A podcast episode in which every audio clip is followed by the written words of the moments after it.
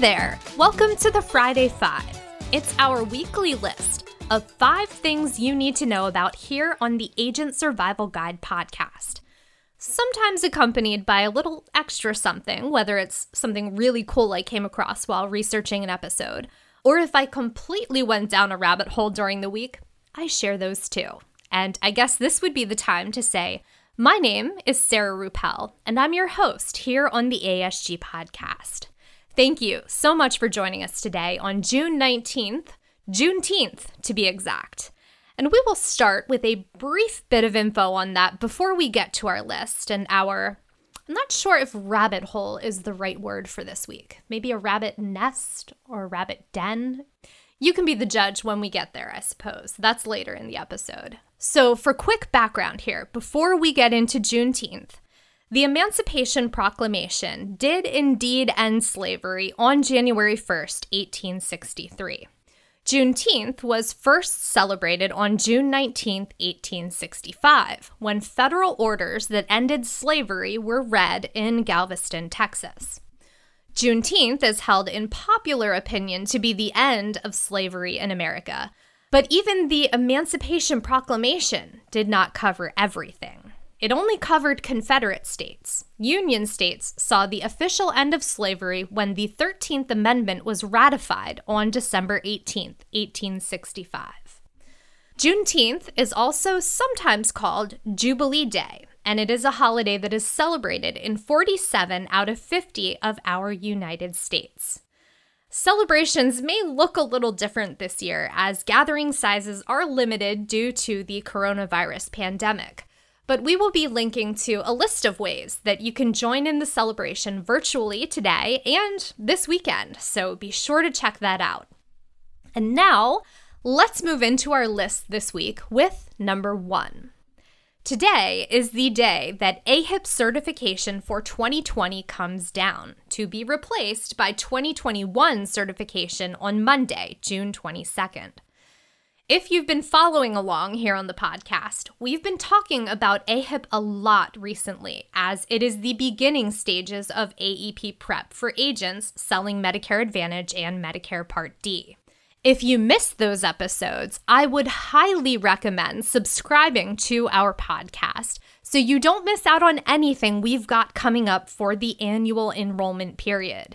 It will be here before we all know it. That happens the same way every year it's hard for me to believe that we are in the middle of June, just about to kick off summer. So, no worries if you did miss those episodes. We'll be linking to those in our notes for this episode, so you can catch up on everything AHIP related that we have covered. Number two, Highmark and Health Now, two blues insurers, have announced plans to affiliate in Western and Northeastern New York. According to Highmark's press release, Highmark Health will be the primary licensee of the Blue Cross and Blue Shield Association for Health Now's eight counties in western New York and 13 counties in northeastern New York. Plans will be branded under Highmark Blue Cross Blue Shield of Western New York and Highmark Blue Shield of Northeastern New York. The press release announced that Health Now would keep its headquarters and regional offices where they are Erie County and Albany County, respectively. And of course, all of these changes are pending regulatory approval of the affiliation agreement.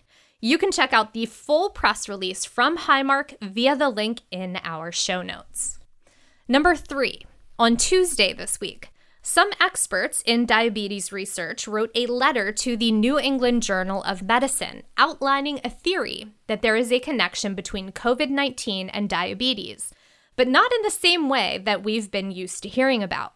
Early on in the pandemic, those with diabetes were part of the at risk group of the population that were considered more likely to be susceptible to the coronavirus. Now, scientists are thinking the link might go both ways, and those patients who have had COVID 19 might end up at risk for developing diabetes. As of right now, though, this is just a theory that even the authors say that they don't have the full ability to definitively answer that question right now. They're hoping to be able to answer the questions posited in their theory someday And I'm sure we will all be reading about COVID 19 studies for many, many years to come. Number four, still coronavirus related, but this has to do with masks and what those masks are doing to your skin. As we head into the reopening process, head back to work, Many of us are wearing masks for longer time periods than we were previously when we were just putting them on for a grocery run or a midweek milk run. Those masks can end up irritating your face, depending on what they're made of and what's going on with your skin, and that looks different for everyone. I mean, just look at all the different acne treatments that are out there. And that's not the only thing that could be going on with your skin. There's rosacea, eczema, sensitive skin, and more. And then there's all the stuff we use as consumers to treat those things.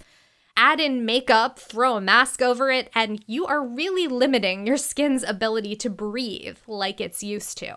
We've got the links to three different articles that give some specific ideas on how to treat what's going on in your specific case. And really, this is just one of those wellness things that we sometimes might tend to overlook. But wellness and self care is something we take very seriously here at the Agent Survival Guide podcast. And we want to make sure that we pass those resources on to you. Number five, again, COVID 19 related, but this news is really exciting.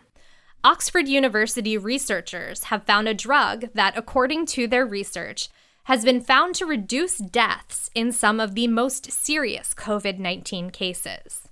Dexamethasone, an inexpensive steroid, has been found to reduce deaths in coronavirus patients on oxygen by one fifth and reduce deaths in coronavirus patients on ventilators by one third.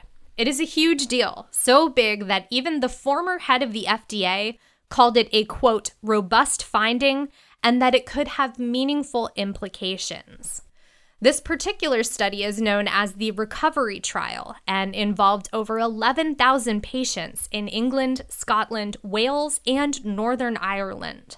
The results of the study will be published soon, and we will be keeping an eye out for that study.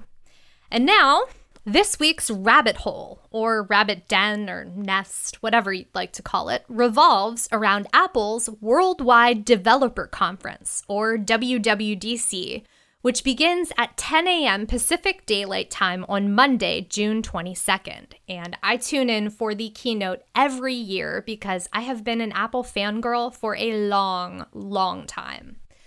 In that speech, Tim Cook and company announce everything coming software wise to Apple devices. Typically in the fall is when they will hold the special event to announce new devices. So I'm looking forward to that on Monday. The conference lasts all week, but as I am a podcaster and not a developer, I'm more interested in just the keynote.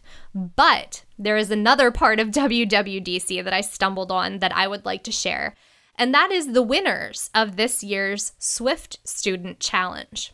Swift Playgrounds is an app that teaches coding in a fun way, and the Swift Student Challenge is a contest for students to code a Swift playground around a certain theme, and that theme changes from year to year.